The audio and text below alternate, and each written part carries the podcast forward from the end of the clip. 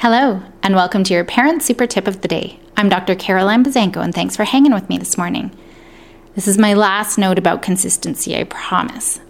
Consistency also helps kids learn to trust you because they know exactly how you're going to react and what will happen if they do A or B.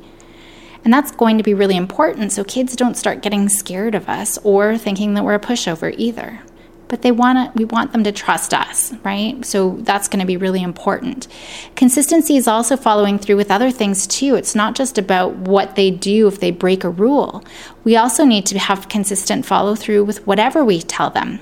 Like if we promise to take them to the park or if we promise to read you know their 20 minutes before bed or we're going to go to their game those things are even more important to help solidify their trust in you so the consistency is also in our own behaviors, doing what we say. So for today, make sure you follow through with whatever it is that you say your kids that you're going to do the good, the bad, or the ugly. Have an awesome day and go make happy happen.